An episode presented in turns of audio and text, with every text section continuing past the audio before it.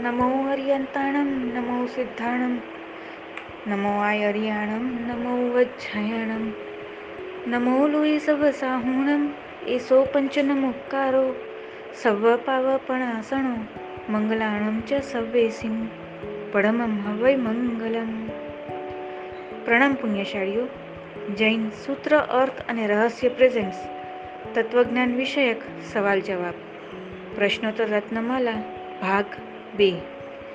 Question two hundred eighty six આજ્ઞાચક્ર તથા સહસ્ત્રાર ચક્ર પર પ્રકાશ પાડો.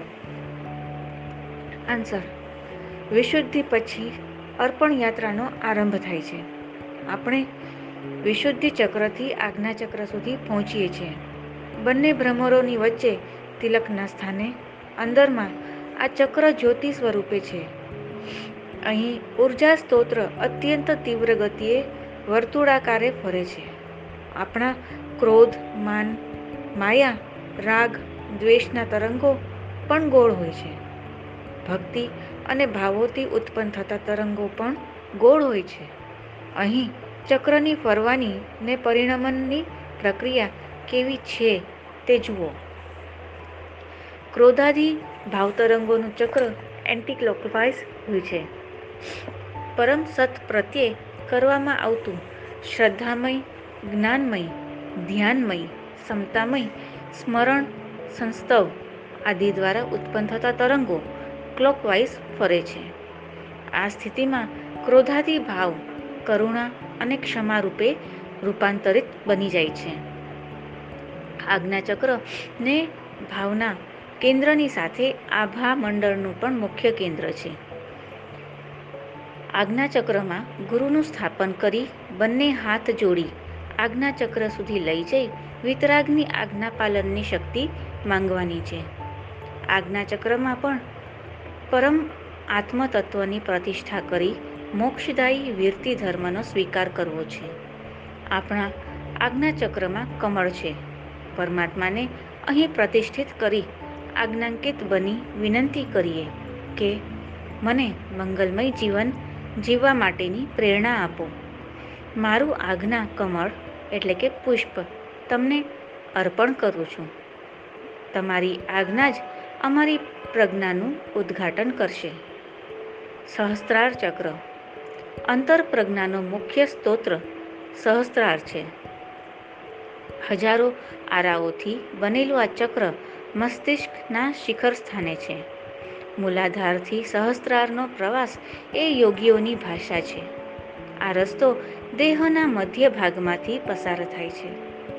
અપાર ક્ષમતા અહીં હાજર છે. ફક્ત એનો ઉપયોગ કરવામાં નથી આવતો. આજ્ઞાચક્રથી સહસ્ત્રારની યાત્રા હવે બ્રહ્મરંધ્રમાં સમાવિષ્ટ થઈ રહી છે. અહીં મગજ ત્રણ વિભાગમાં વિભાજિત છે. મોટું મગજ નાનું મગજ અને સુષુમ્ના શીર્ષ, જે સુષુમ્ના નાડીથી મસ્તિષ્કનો સંબંધ જોડે છે. આ બધાની ઉપર પૂર્ણ ઉર્જામય સહસ્ત્રાર વિભાગ છે.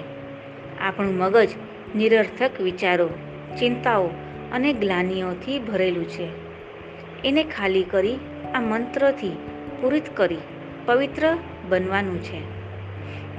વિશુદ્ધ પરિણતિ થતાં દેહાધ્યાસથી છૂટવાની પ્રાર્થના અહીં થાય છે ને મોક્ષ માર્ગમાં પ્રવેશવાની આજ્ઞા મંગાય છે.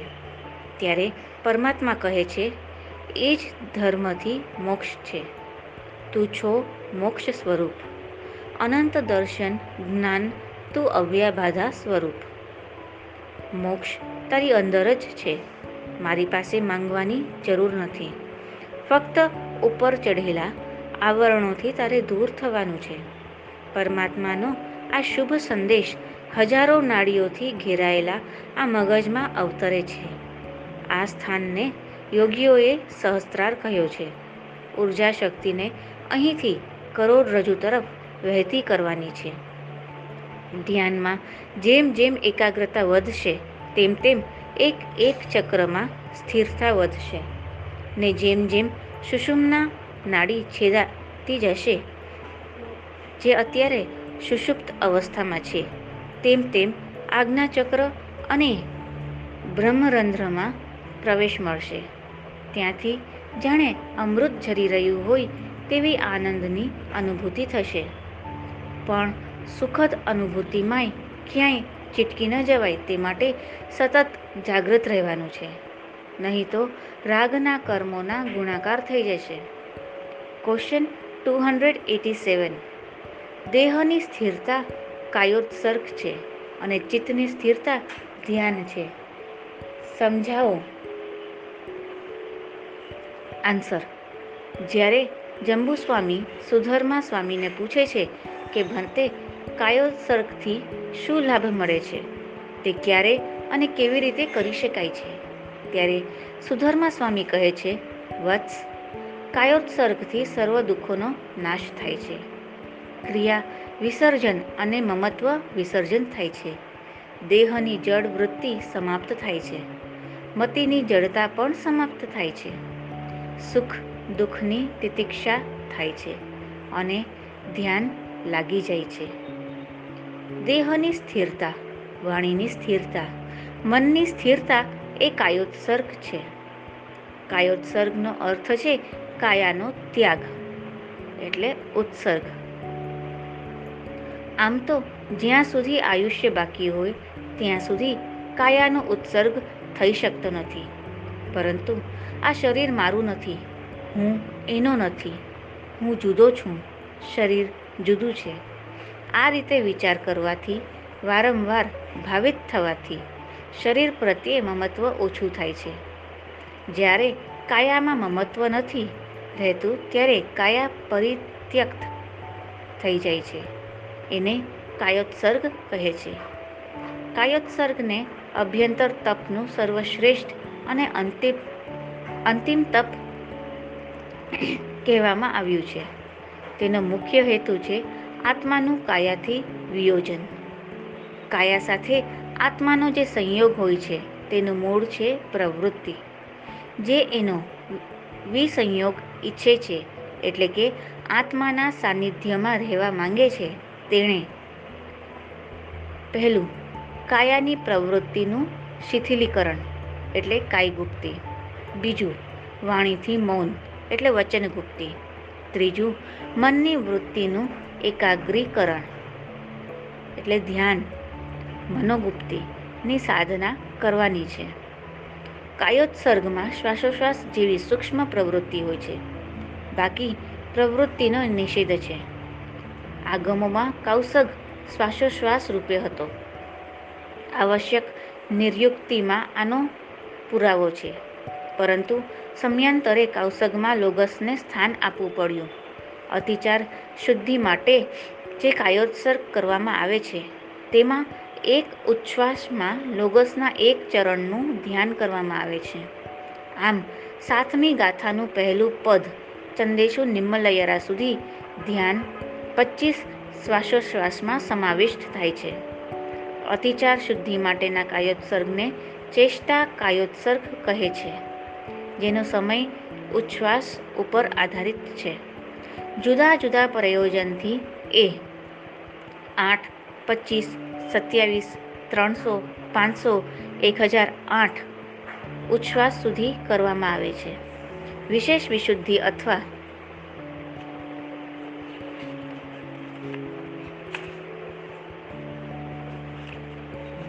પ્રાપ્ત કષ્ટોને સહન કરવા માટે જે કૌશગ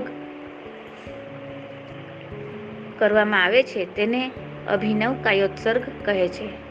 તેનો સમય ઓછામાં ઓછો અંતર્મુહૂર્ત અને ઉત્કૃષ્ટ એક વર્ષનો છે. બાહુબલીએ એક વર્ષનો કૌશક કરેલો. કૌશક અને ધ્યાન એટલે બારમું ને અગિયારમું અભ્યંતર તપ એક જ સિક્કાની બે બાજુ છે. ચિત્તની સ્થિરતા એ ધ્યાન છે. પરંતુ તે મેળવવા માટે દેહની સ્થિરતા અને વાણીની સ્થિરતા જરૂરી છે. Question two hundred eighty eight. દેહની સ્થિરતા માટેના ત્રણ આસન મુદ્રા. જણાવો. આન્સર. પહેલું, ઉત્થિત મુદ્રા. ઊભા રહી, બંને હાથ સીધા રાખી, બંને પગો સીધા સમશ્રેણીમાં રાખવા. બંને પગ વચ્ચે આંગળીની જગ્યા રહેવી જોઈએ. બંને પગ પર શરીરનું વજન સમતોલ રહેવું જોઈએ. શરીરનો કોઈ પણ ભાગ ચલાયમાન ન થવો જોઈએ. આ મુદ્રામાં અર્થિંગ ગુરુત્વાકર્ષણ અને મસ્તકનું સંતુલન સમત્વ સ્થાપિત કરે છે. પ્રાણ ઊર્જા પણ નીચેથી ઉપર સુધી સમશ્રેણીમાં ફરવા લાગે છે.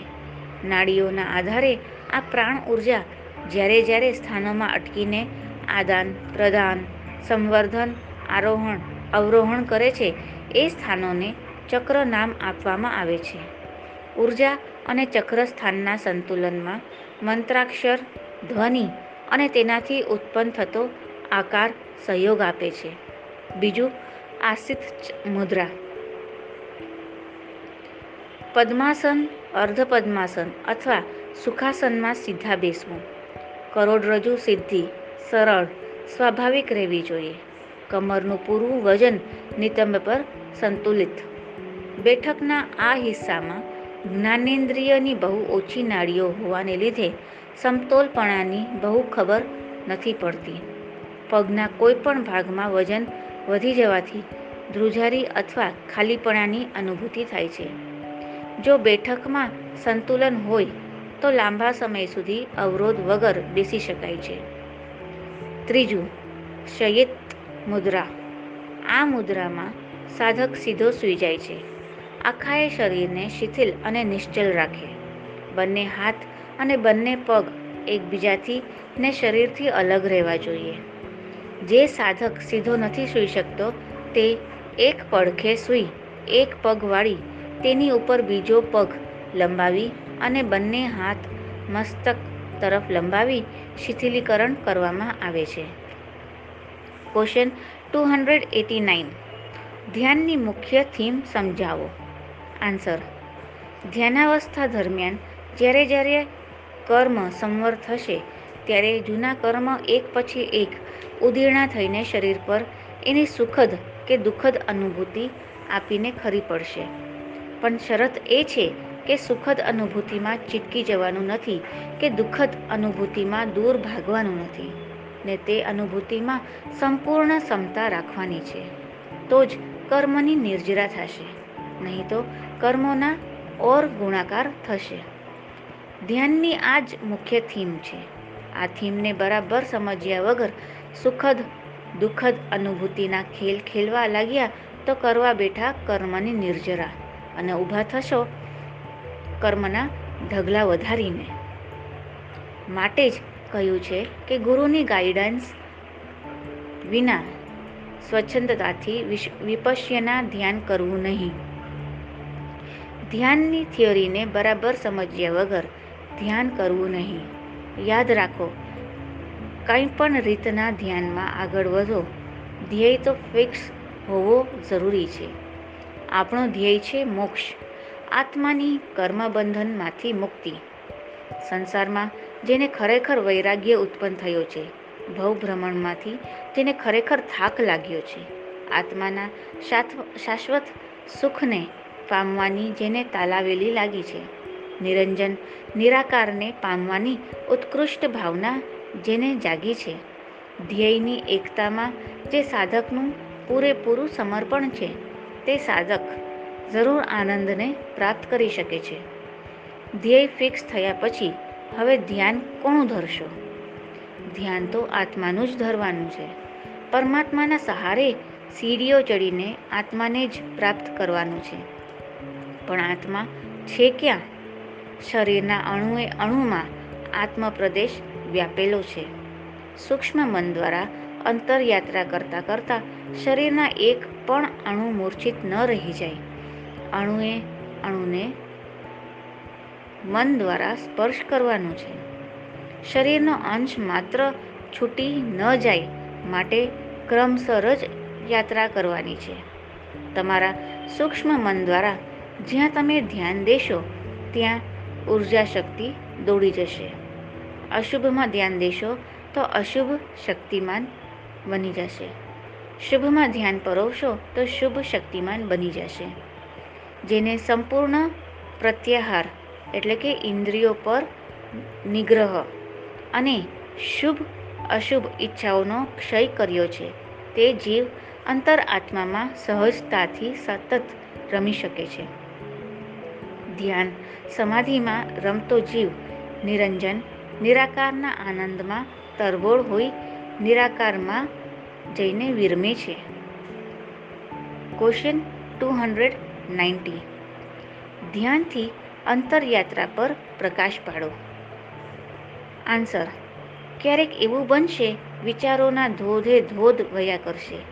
રોકાયા રોકાશે નહીં, ગભરાવું નહીં. ધ્યાનમાં નિત નવા અનુભવ થયા જ કરશે. પરંતુ ધ્યાન એ રાખવાનું છે કે વિચારોની સાથે તમારે જરા પણ ઓતપ્રોત થવાનું નથી. જેમ આકાશમાંથી વાદળા પસાર થતા હોય ને તમે ફક્ત એને જોયા જ કરો, તેમ વિચારોને પણ ફક્ત જોયા કરો. એને દબાવવાનો પ્રયત્ન નહીં કરો. દબાવવાથી તે વિલય નહીં પામે. બમણા જોરથી ઉછળશે. ફક્ત મનને વારંવાર શ્વાસ પર લાવી મૂકો કે ભાઈ, તારે ફક્ત શ્વાસની આવન જાવન નિહાળવાની છે. બીજું કંઈ જ નહીં. આમ તો શ્વાસનું આલંબન લઈ મનને અંદર વાળવાનું છે. જ્યારે લાગે કે હવે ક્ષણે ક્ષણે ભાગી જતું મન શ્વાસ પર સારો એવો સમય ટકી રહે છે. ત્યારે એ મન દ્વારા શરીરની અંદરની યાત્રા આરંભ કરવાની છે. તે આ રીતે. શ્વાસ પરથી મનને સીધું બ્રહ્મરંધ્ર સહસ્ત્રારમાં લઈ જાઓ.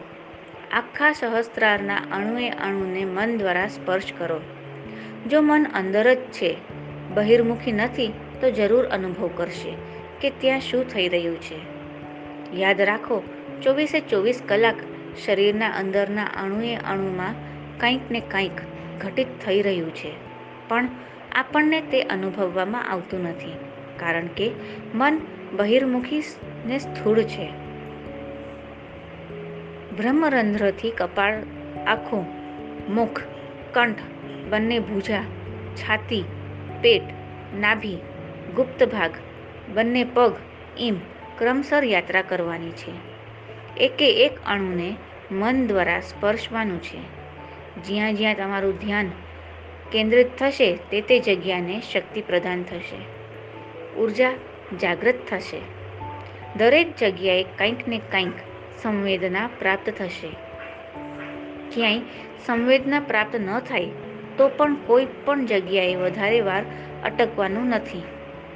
જ્યાં જ્યાં મન દ્વારા સ્પર્શ કર્યો, ત્યાં સંવેદના પ્રાપ્ત થઈ કે ન થઈ, એક બે મિનિટ રૂકીને આગળ વધવાનું છે. જ્યાં જ્યાં સંવેદના પ્રાપ્ત થઈ, ત્યાં સુખદ હોય કે દુઃખદ, આગળ સમજાવ્યું તેમ, રાગ કે દ્વેષમાં ખેંચાયા વગર સંપૂર્ણ સમતા ભાવમાં સ્થિર થવું.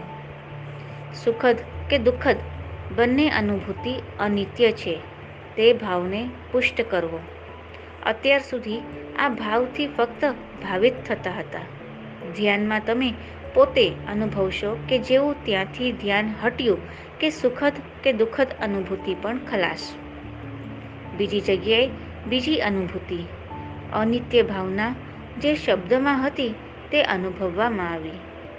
અનુભવ જ્ઞાન પુષ્ટ થશે, ક્ષમતા પુષ્ટ થશે, કર્મોના આવરણો હટશે, દુર્ગુણો ઉખડતા જશે, ગુણો પ્રકટતા જશે. માથાથી પગ, પાછું પગથી માથા સુધી ચક્કર લગાવતા રહો.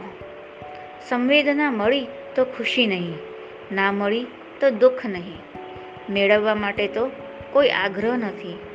ક્યાંય વધારે સમય અટકવું નહીં. સંવેદનાના ખેલ ખેલવા નહીં. ફક્ત સમતા સમતા. અનિત્ય બોધ ને અનિત્ય બોધ.